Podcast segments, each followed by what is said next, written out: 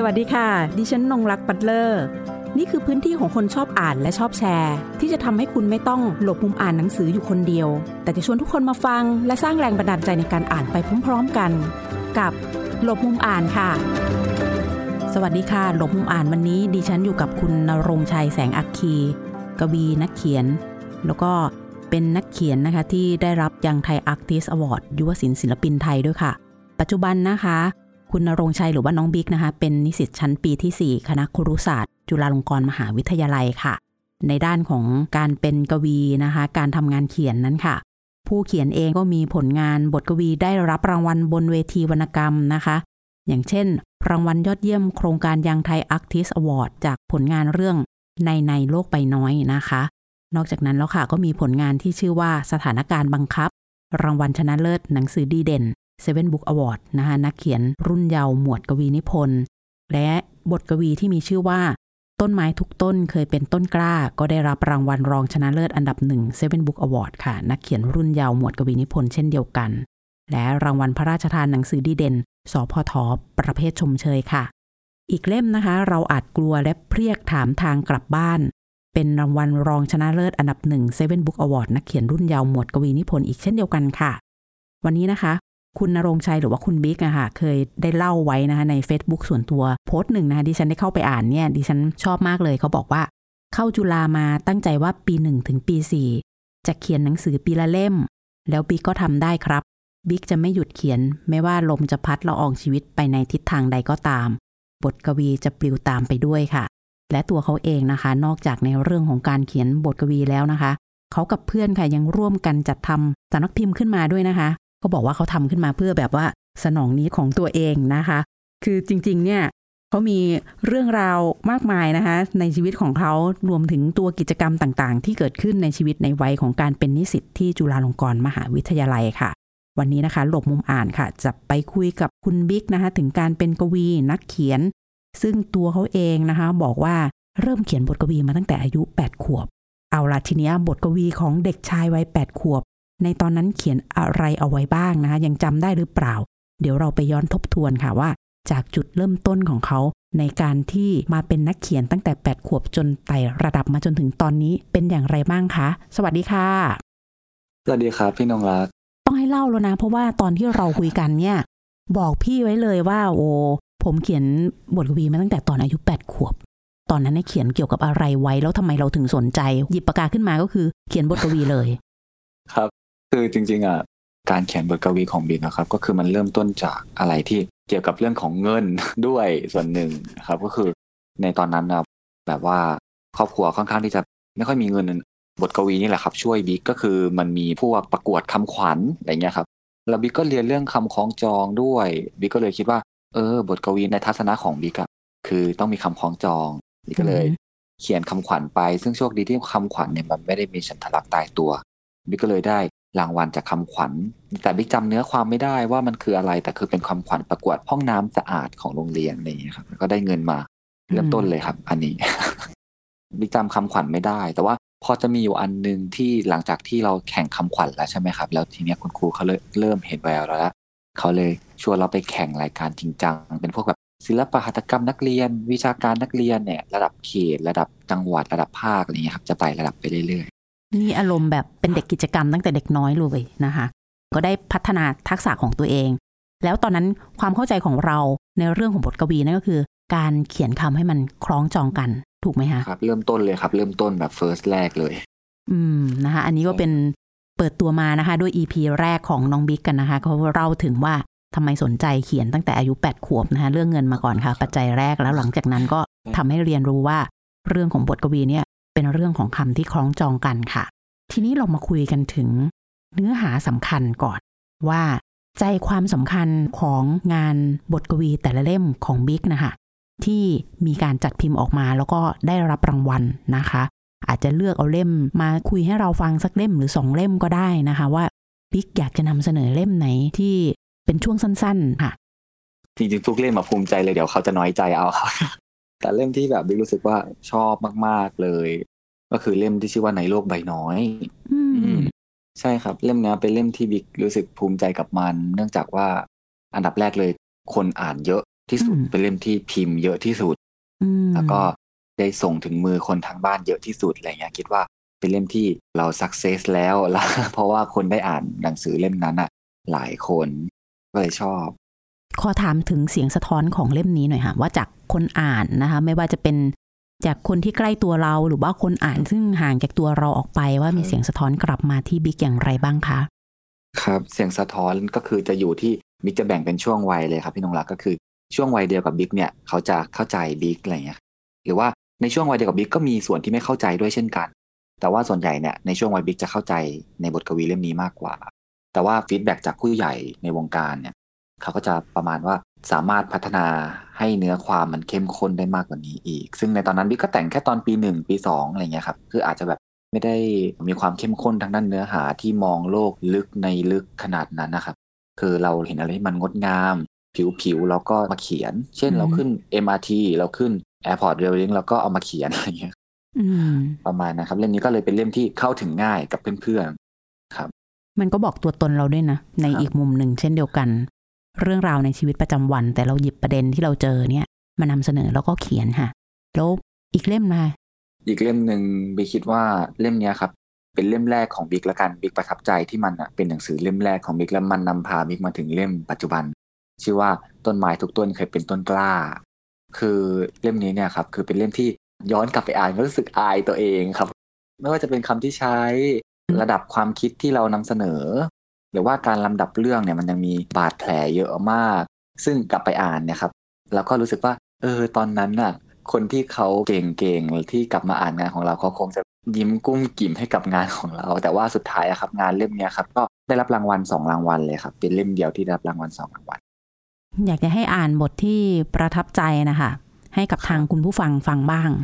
คือส่วนใหญ่บาดแผลที่บิ๊กเขียนมันจะไม่ใช่บาดแผลในเชิงของฉันทลักษณ์เพราะว่าด้วยความที่บิ๊กแต่งกรมาตั้งแต่เด็กเด็กน้อยเลยอืมบิ๊กเหมือนแบบว่าจำฉันทลักษณ์ได้เป๊ะมาก ๆเลยอะไรเงี้ยครับเราไม่ได้จำเราใช้เราเรียกมันว่าอวัยวะส่วนหนึ่งเลยอะครับคือเวลาเขียนนะครับไม่ได้รู้สึกว่ากังวลในความผิดพลาดเพราะเราเขียนทุกวัน ไม่มีวันไหนบิ๊กไม่เขียนเลยแล้วเลยก็คุ้นชินกับมัน แต่ไม่ได้หมายความว่าเราประมาทนะครับมันก็ยังมีผิดอยู่อะไรเงี้ยแต่ว่าสุดท้ายบิ๊กก็จะมาพรูฟมาทานมันก็จะแบบถูกต้องอะไรอย่างเงี้ยครับอืมฮึ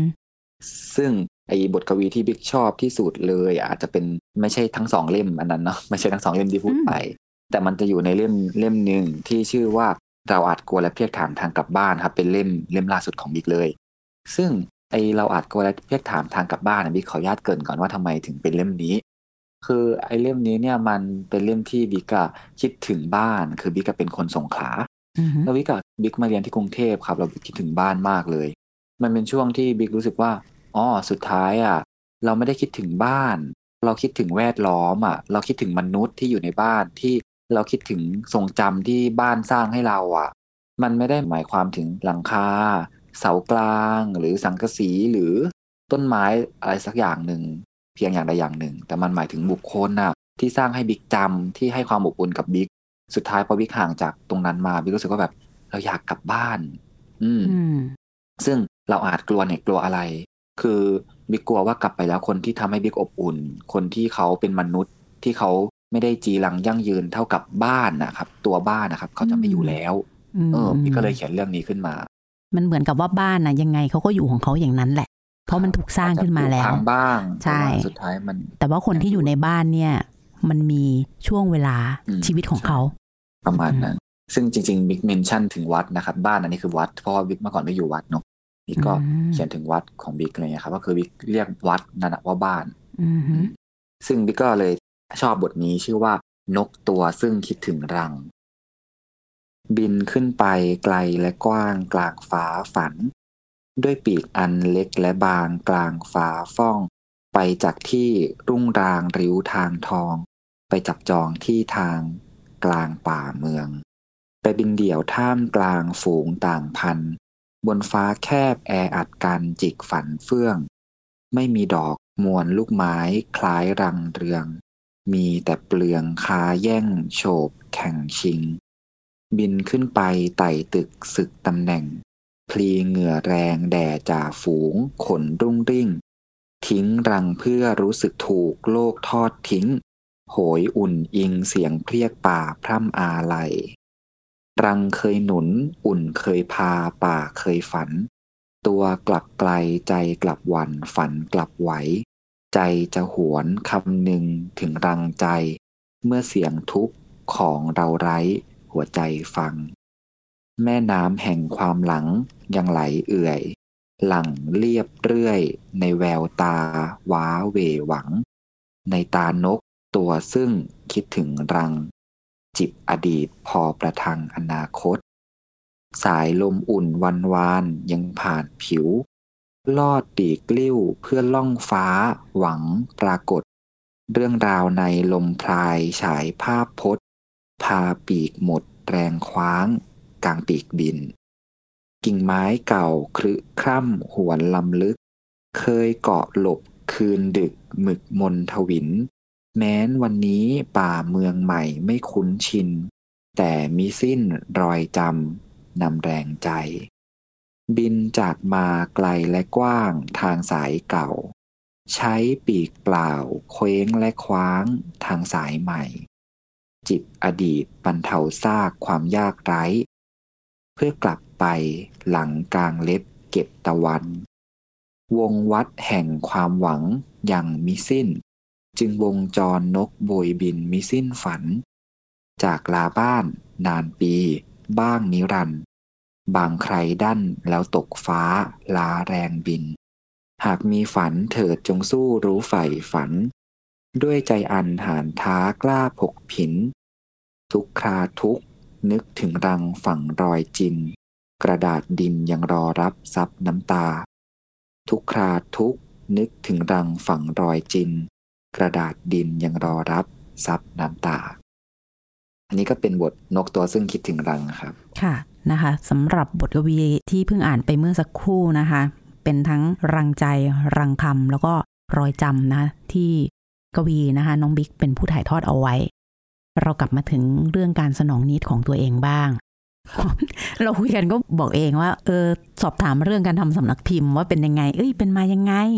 เราก็บอกว่าทำกันสนุกสนุกกับเพื่อน สนองนิดของตัวเองนะคะ เล่าให้เราฟังกันหน่อยว่า พิมพ์อะไรกันไปบ้างเนื้อหาแบบไหนแล้วช่วยกันทำอย่างไร โดยเฉพาะในเรื่องของการทำบรรณาธิการนะคะ คือเราก็อยากจะให้มันเห็นว่าเออในกลุ่มเด็กวัยรุ่นของเราเนี่ยค่ะวัยรุ่นปลายๆของเรากลุ่มหนึ่งเขามีการทำสำนักพิมพ์ขึ้นมานะคะ เพื่อที่จะให้เห็นว่าเหมือนกลุ่มสตาร์ทอัพตัวน้อยๆอะค่ะว่าตอนนี้เขาทำงานร่วมกันยังไงนะเออมีการถกเถียงกันอย่างไร ด้วย ประสบการณ์ที่ตัวเองมีณวัยตอนนี้คือจริงๆ พวกผมมีกันอยู่ 3 คนครับ ซึ่ง 3 คนนี้เนี่ยขอยกเครดิตความดีความชอบให้กับโครงการเนาะการประกวดย่างไทยอาร์ติสอวอร์ดนะครับที่มูลนิธิ SCG จัดขึ้น เพราะว่าพวกเรา 3 คนเนี่ยได้รับรางวัลจากมูลนิธินี้ต่างปีกันด้วย แล้วก็มีปีเดียวกันด้วย แล้วก็มารวมตัวกัน ซึ่งมีคนแรกเนี่ยเขาชื่อว่า พี่ต้นเป็นแชมป์เนาะ Young Thai Artist Award ถ้าจำไม่ผิดนะครับปี 2018 ถ้าพี่ต้นฟังอยู่ถ้าพูดผิดพี่ต้นอย่างอนนะ แล้วก็มีบิ๊กนะครับ Young Thai Artist Award ปี 2020 นะครับของบิ๊กแล้วก็ของน้องก๊อฟนะครับ 2020 แล้วก็ปีล่าสุดน้องก๊อฟก็ได้ น้องก๊อฟได้ดีเด่นนะครับของบิ๊กก็ได้แชมป์เหมือนพี่ต้น ทั้ง 3 คนเนี่ยเราก็มารวมตัวกัน แต่ว่าทั้ง 3 คนเนี่ยเขียนงานต่างประเภทกันครับเป็นวรรณกรรมที่ต่างประเภทกัน ของบิ๊กจะเป็นกวีนิพนธ์ส่วน น้องกอล์ฟเนี่ยจะเป็นนวนิยายก็เรื่องสั้นเนาะแล้วก็พี่ต้นก็เป็นนวนิยายแล้วก็เรื่องสั้นนะครับ ทีนี้เนี่ยด้วยความที่เราแตกต่างกัน แล้วก็โดดเด่นคนละด้านกัน แล้วก็แบ่งหน้าที่ตามความถนัดกันนะครับเบื้องต้นเรามารวมกันว่าเราจะพิมพ์ เราจะดีพิมพ์เพื่อประกวด แล้วก็สร้างกลุ่มใน Facebook แล้วก็สร้างกลุ่มใน Line แล้วก็สร้างกลุ่มที่เป็นกลุ่มลับนะครับที่มีแค่สามคนเป็นกลุ่ม private เพื่อที่จะโพสต์งานของตัวเอง เมื่อใครโพสต์งานของตัวเองแล้วเนี่ย คนที่เหลือจะต้องเข้าไปคอมเมนต์แล้วก็อีกคนนึงก็จะมาตอบกลับแล้วก็แก้ไข จะเป็นอย่างนี้ไปเรื่อยๆไม่ว่าใครโพสต์ก็ตาม ซึ่งส่วนใหญ่บิ๊กก็จะโพสต์ หน้าที่หลักๆของบิ๊กเลย คือบิ๊กจะเป็นนักพิสูจน์อักษรของของสำนักพิมพ์นี้ เราตั้งชื่อว่าห่างการกวีภายในวงเล็บสำนักพิมพ์เถื่อน ก็คือเป็นสำนักพิมพ์ที่ไม่ได้ขึ้นตรงกับบริษัท หรือว่าขึ้นตรงกับตลาดหลักทรัพย์ หรือไม่ได้ขึ้นตรงกับอะไรทั้งสิ้น มันขึ้นตรงกับบทกวี แล้วก็วรรณกรรมโดยตรงนะครับ แล้วก็เราก็ พิมพ์กันแบบออนดีมานแล้วก็หาเงินกันแบบขอเงินพ่อแม่เนาะประมาณนี้ครับเราก็จะแบบเครียดกันมากเรื่องหาเงินต่างๆ สุดท้ายเราก็ขายกันในโลก Twitter ขายกันในพื้นที่ส่วนตัวของเราเอง แล้วก็รับออเดอร์เป็นแบบจองนะจองกันล่วงหน้าอะไรเงี้ยครับเพื่อที่จะแบบได้พิมพ์ถูกว่างบเราไม่มี สุดท้ายก็มีผู้ใหญ่ในวงการหลายคนเนี่ยเขาเห็นพวกเราทำกันแล้วก็เห็นประสบความสำเร็จ เพราะว่า น้องก๊อฟก็ได้รางวัล พี่ต้นก็รางวัลบิ๊กก็ได้รางวัล คือหนังสือทั้งสามเล่มของเราเนี่ยมันได้รางวัลในระดับเยาวชน แล้วทีนี้เนี่ยผู้ใหญ่ก็พยายามให้คำแนะนำให้ guideline ต่างๆบิ๊กต้องแบบว่าให้เครดิตกับมูลนิธิ SCG ครั้งหนึ่งเนาะที่แบบให้ทุนบิ๊กส่วนตัวบิ๊กได้รับทุนพิมพ์หนังสือในโลกใบน้อยจำนวนหนึ่งพันเล่มนะแล้วก็ได้บรรณาธิการเป็นศิลปินแห่งชาตินะครับ อาจารย์ชมัยพร แล้วก็มีคำนิยมจากนายกสมาคมนักเขียนแห่งประเทศไทย ซึ่งบิ๊กรู้สึกว่า การที่มีผู้ใหญ่โอบกอดนักเขียนรุ่นเยาว์อย่างเราเนี่ย มันทำให้เราอยากเขียนต่อมากๆสำนักพิมพ์ของบิ๊กเนี่ยเป็นสำนักพิมพ์ที่ทำขึ้นไม่ได้หวังผลกำไรใด ๆ แต่ทำขึ้นเพื่อที่จะให้แต่ละคนเนี่ยมีหนังสือเป็นของตัวเอง เราสามคนต่างมีความฝันที่จะมีหนังสือเป็นของตัวเอง เพราะว่าจุดเริ่มต้นเนี่ยน้องก๊อฟแล้วก็พี่ต้นเขาส่งต้นฉบับของเขาเนี่ยไปให้กับสำนักพิมพ์ต่างๆ อาจจะผิดหวังบ้าง เราก็ปลอบใจกันสุดท้ายก็ไม่งอใครแล้วพิมพ์กันเองเลย แล้วมันก็ขายได้ประมาณนั้นครับค่ะวิธีการปลอบใจนั่นก็คือเราทำสำนักพิมพ์ของเราเองขึ้นมาเลยค่ะ ในขณะเดียวกันนะคะ ก็ยังมีผู้ใหญ่หรือว่าองค์กรหน่วยงานนะคะ ที่ให้การสนับสนุนเราด้วยนะคะ ได้เปิดพื้นที่กันไปอีกในมุมหนึ่งทีนี้ค่ะ ตอนที่ตอนเด็กๆอะ่ะ เราเข้าใจในเรื่องของบทกวีว่ามันคือการใช้คำที่คล้องจองกันใช่ไหมคะแต่โดยทีนี้ตอนนี้เรามาเป็นนักเขียนเต็มตัวแล้วมาเป็นกวีทำงานเขียน เรามองเห็นว่า การทำงานบทกวีที่มีฉันทลักษณ์แบบนี้ค่ะ มันยากสำหรับเราไหม หรือว่าเรารู้สึกว่า เอ้ยมันมันมีกรอบมากไปหรือเปล่าอะไรอย่างเงี้ยค่ะ มีภาวะตันบ้างไหมจัดเวลาในการทำงานยังไง ก็คือส่วนตัวบิ๊กใช่ไหมครับ ในเรื่องของบทกวีฉันทลักษณ์เนี่ยมันยากหรือเปล่า ในมุมมองของบิ๊กรู้สึกว่ามันยาก แต่ว่าถ้าสมมติว่าเราเขียนบ่อยๆเนี่ยมันลื่นไหลเลย มันไม่ติดขัดเลย เราเขียนบ่อยๆ มันยังไม่พอเราต้องอ่านบ่อยๆด้วย เพราะว่า บทกวีฉันทลักษ์มันควบคุมความคิดเราโดยฉันทลักษ์ในบางครั้งนะครับ บางครั้งเราอยากคิดแบบเนี้ยแต่ฉันทลักษ์มันไปไม่ได้อะเราก็เลยต้องเอาแบบนี้แทนอะไรเงี้ยครับ มันก็เป็นการทะเลาะตบตีกันภายในสมองของนักกวีฉันทลักษ์เอง ซึ่งอันนี้บิ๊กเป็นทัศนคติส่วนตัวเลย เพราะว่าแต่ละคนอาจจะไม่ได้มีปัญหานี้ก็ได้เนาะทีนี้เนี่ยในเรื่องของฉันทลักษ์กับกวีนิพนธ์เนี่ยมันต่างกันยังไงใช่ไหมครับ ก็คือกวีขนกกับกวีนิพนธ์เนี่ย ส่วนตัวบิ๊กบิ๊กเขียนมาทั้งสองแบบเลยบิ๊กเคยเป็นนักกลอนที่เขียนเป็นกลอนสดประกวด ซึ่งเขาจะมีเรื่องของสัมผัสเลื่อน การแย่งสัมผัสสัมผัสซ้ำการชิงสัมผัส แล้วก็ฟิกเรื่องจำนวนคำต่างๆ ทีนี้เนี่ยไอ้เรื่องพวกนั้นเนี่ยมันก็เข้าใจได้เนาะเพราะเป็นกวีขนบอิงตามสุนทรภู่อะไรเงี้ยครับซึ่งเราก็จะเป็นแบบนั้นไป ทีนี้เนี่ย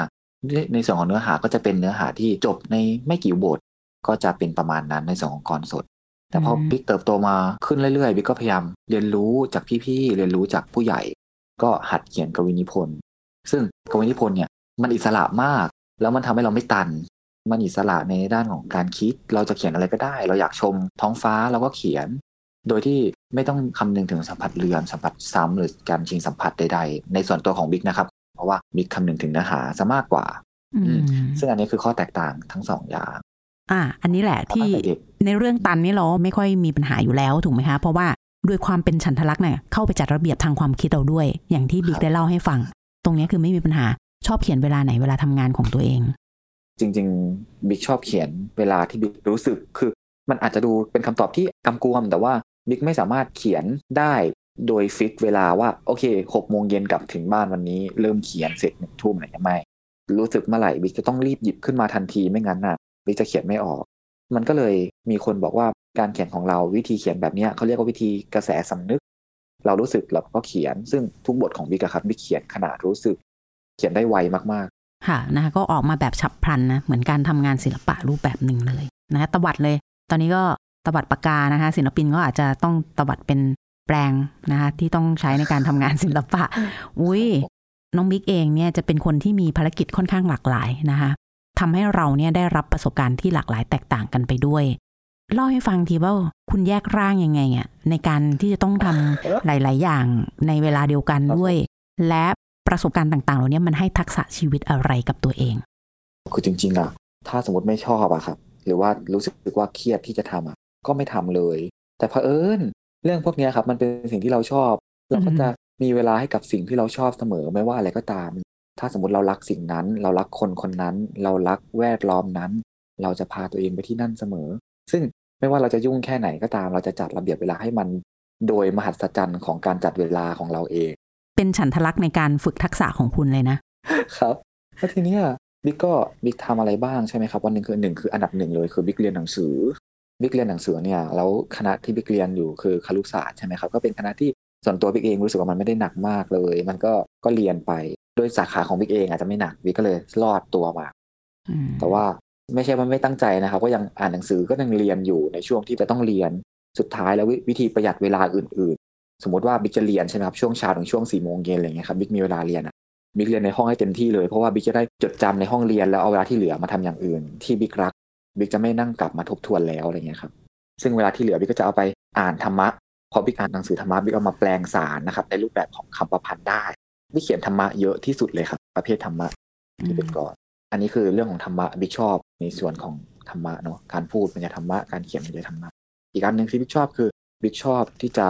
อ่านทำนองเสนาะบิ๊กฝึกทุกวันเลยบิ๊กชอบท่องทำนองเสนาะแล้วก็เคยแข่งด้วย แล้วก็ฝึกเด็กที่จะไปแข่ง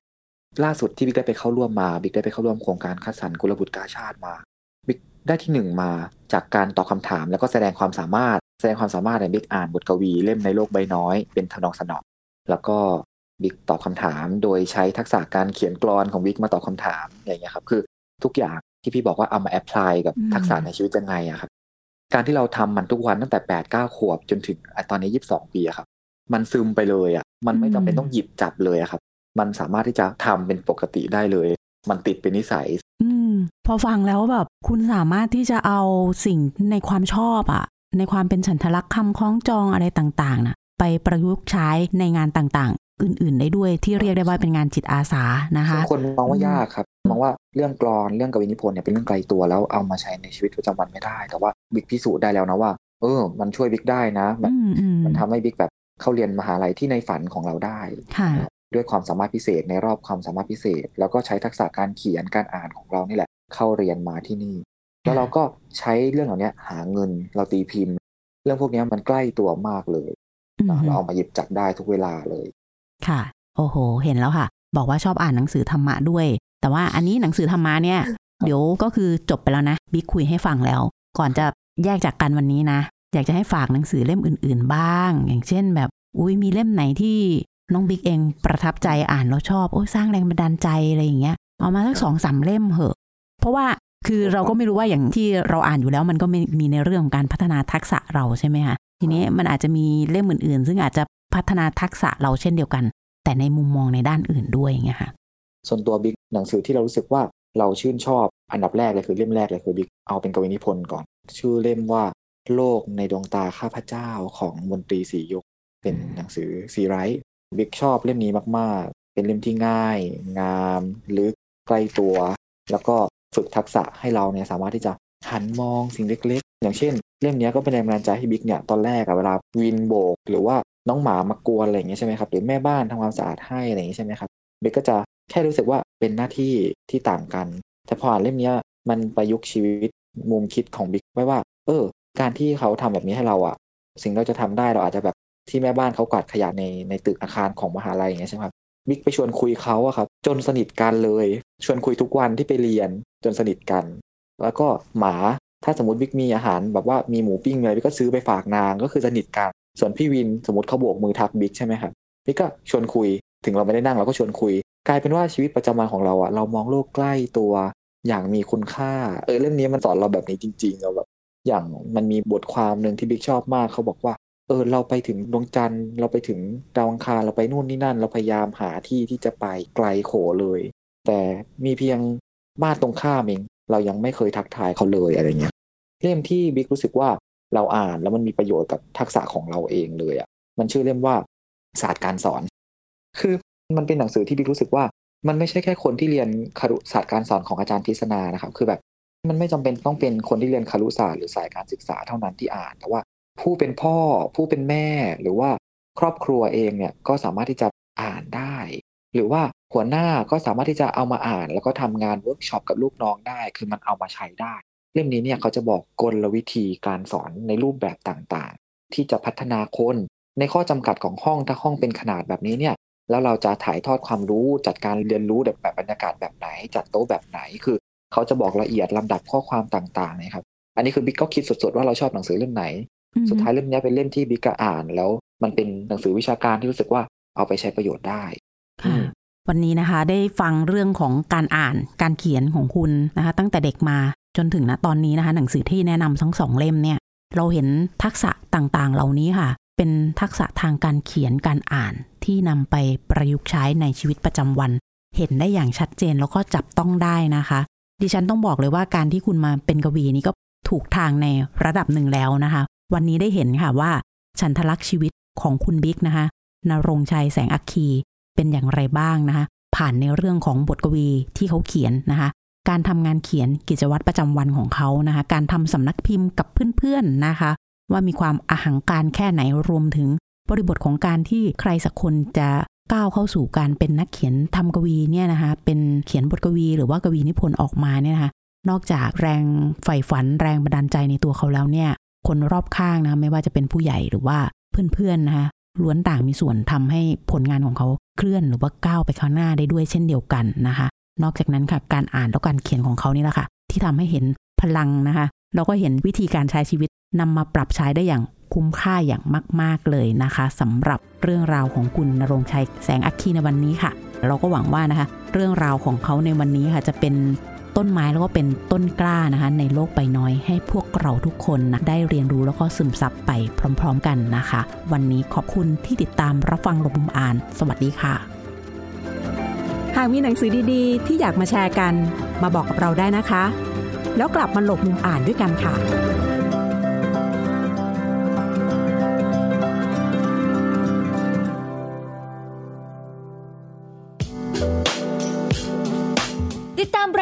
ทางเว็บไซต์และแอปพลิเคชันของไทย PBS Podcast Spotify SoundCloud Google Podcast Apple Podcast และ YouTube Channel Thai PBS Podcast Thai PBS Podcast. View the world via the voice.